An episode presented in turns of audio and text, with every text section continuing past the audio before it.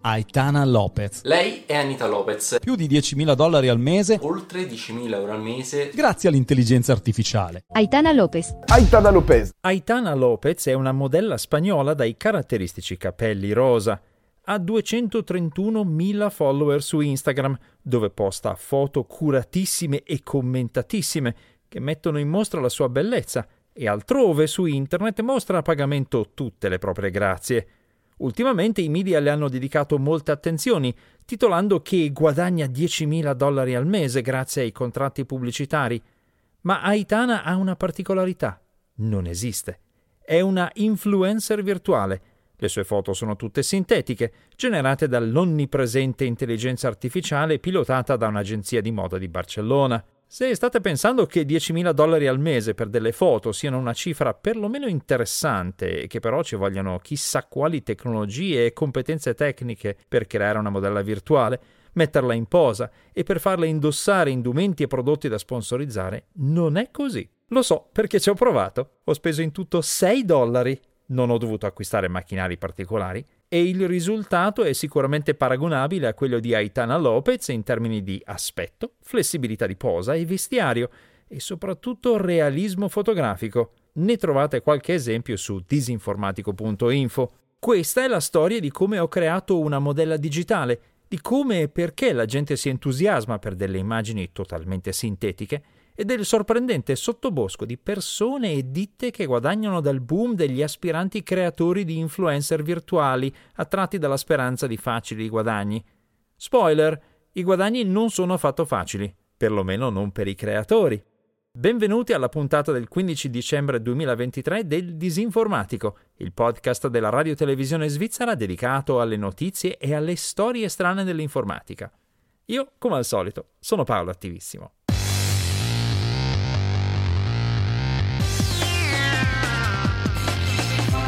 Disinformatico.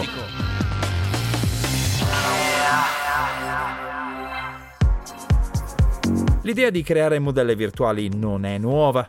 Già nel 1999 debuttava Webby 2K, una modella generata e animata digitalmente, costata circa un milione di dollari e un anno di lavoro preparatorio e creata dall'animatore Steven Stolberg per la celebre agenzia di modelle Elite Models. Ne parlò persino all'epoca il compassato Wall Street Journal.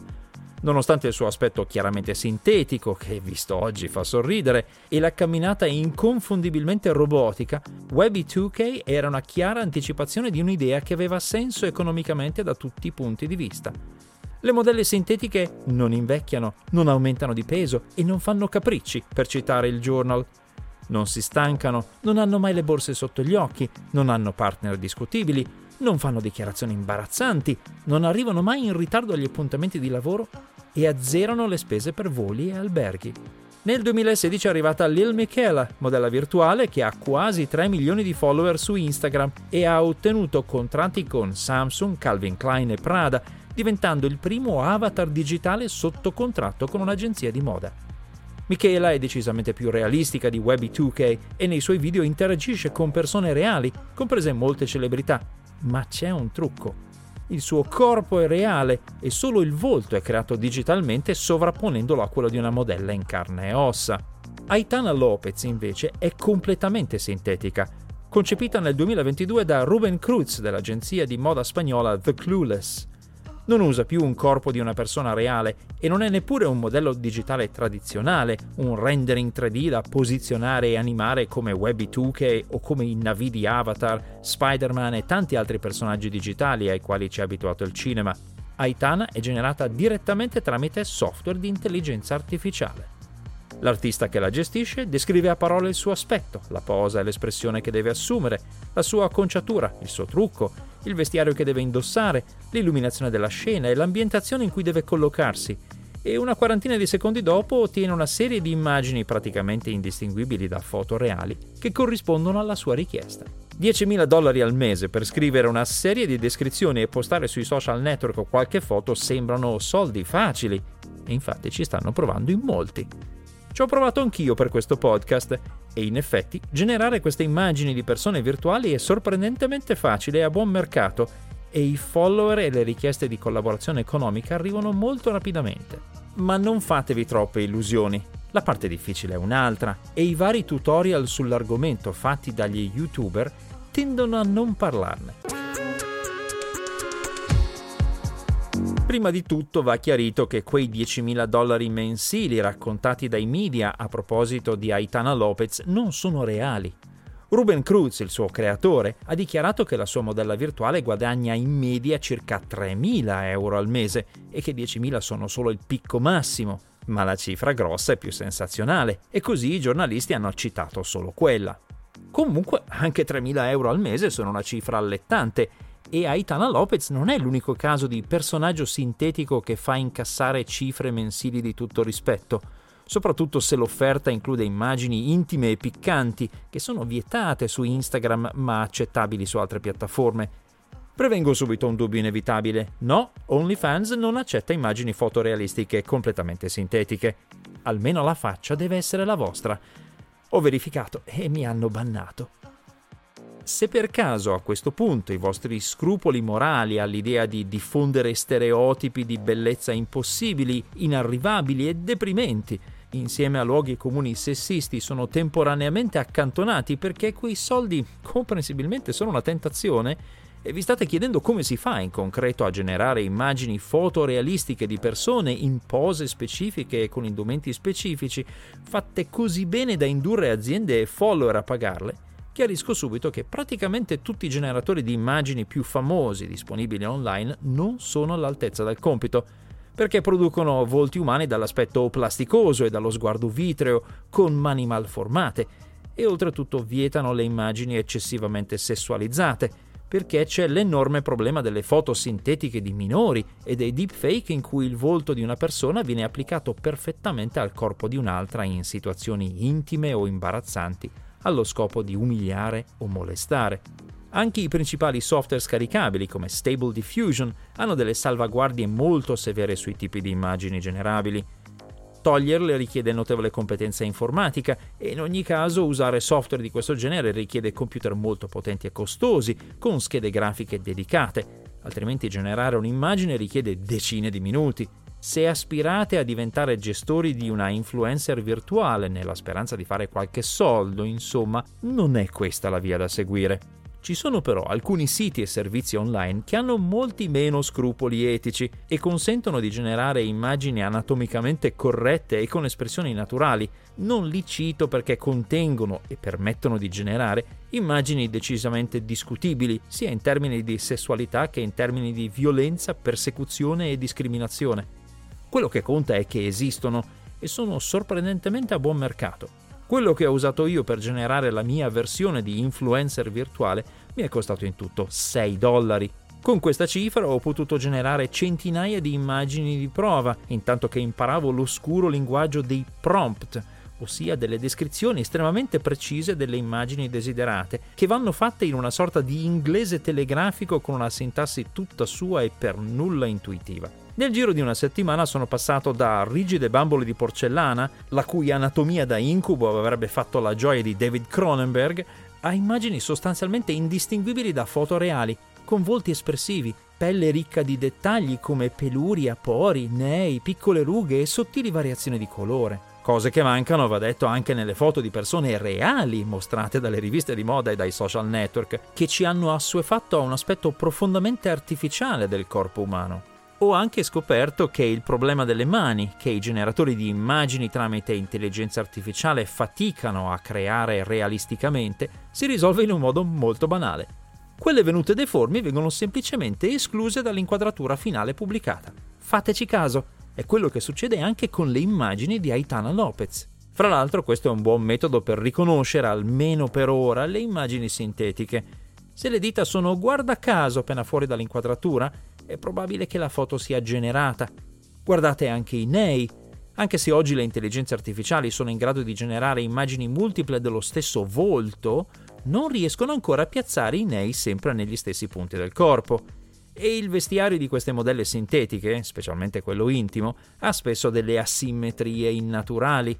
Ma se è possibile accorgersi facilmente che si tratta di persone inesistenti, perché la gente segue le influencer virtuali e addirittura paga per vederle? La risposta è che la maggior parte delle persone, quando guarda le foto di questi personaggi sintetici, non vede avvisi che dicono che si tratta di immagini sintetiche, usa lo schermo piccolo del telefonino, che nasconde moltissimo questi dettagli rivelatori, e comunque è talmente distratta dall'aspetto fisico provocante di quello che sta guardando che, eh, per dirla educatamente, la razionalità passa del tutto in secondo piano. Nessuno guarda le foto virtuali delle mutandine di pizzo virtuali indossate dalla formosissima modella virtuale e si accorge che il ricamo virtuale è asimmetrico. E infatti la mia influencer sintetica sperimentale ha fatto subito colpo. Sono arrivati presto i primi follower e i primi like, sia su Instagram sia sull'altra piattaforma che ho usato, FanView.